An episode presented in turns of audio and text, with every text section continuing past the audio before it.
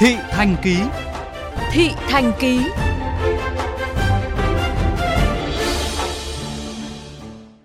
Thưa quý vị và các bạn, như chúng tôi đã phản ánh trong mục thị thành ký ngày hôm qua về tình trạng khát nước sạch của 36 hộ dân tại khu phố chéo đường tàu La Phù, huyện Hoài Đức, Hà Nội trong hơn 3 năm qua, dù ngay sát cạnh là nhà máy nước. Vậy chính quyền địa phương nói gì về thực tế này? Đường xá hạ tầng giao thông rất là tốt. Bà con đã nhờ bên các cơ quan chức năng cũng như bên cấp nước sạch đô thị vào khảo sát rất là nhiều lần nhưng mà bà con vẫn không được đáp ứng. Mà trong khi đó thì nhà máy nước sạch thì ngay bên cạnh đường ống đấu lối thì đã có sẵn. Tôi cũng không hiểu vì lý do tại sao mà cấp nước ở bên này đã nước sạch chưa có thì nhà ai cũng đào giếng khoan sâu sáu bể lọc lên kia xong lại hai máy lọc. Lắng nghe những ý kiến vừa rồi của người dân tại khu đấu giá đất chéo đường tàu xã La Phù, huyện Hoài Đức, thành phố Hà Nội Thật khó tưởng tượng họ đã sống trong điều kiện thiếu nước sạch hơn 3 năm nay.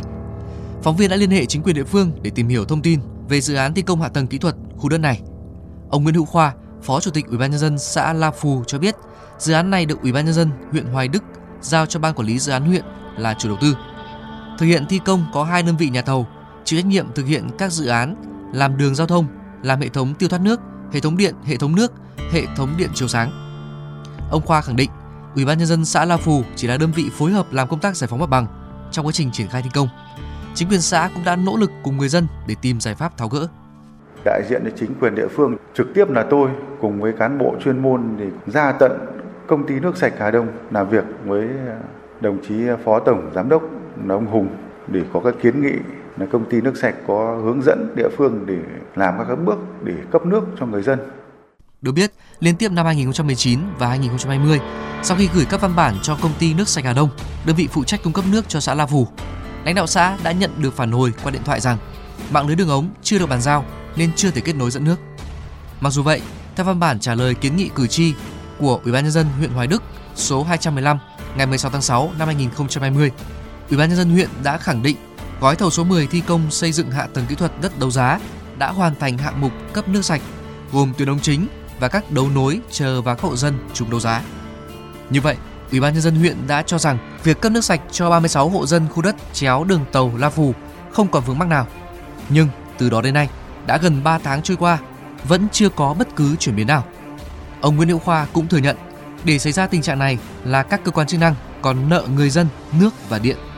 Người dân đòi hỏi quyền lợi là hoàn toàn chính đáng. Xã thì là đơn vị thụ hưởng thì chúng tôi cũng đã có cái kiến nghị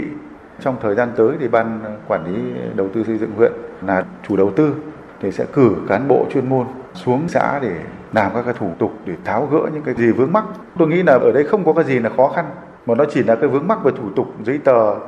thì bàn giao cho xã để trách nhiệm là xã là phải vận hành, phải quản lý để đảm bảo đúng cái quy định của pháp luật hiện hành.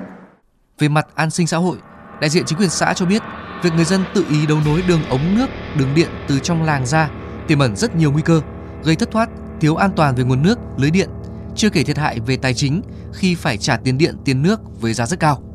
Nhằm làm rõ hơn những vướng mắc còn tồn tại,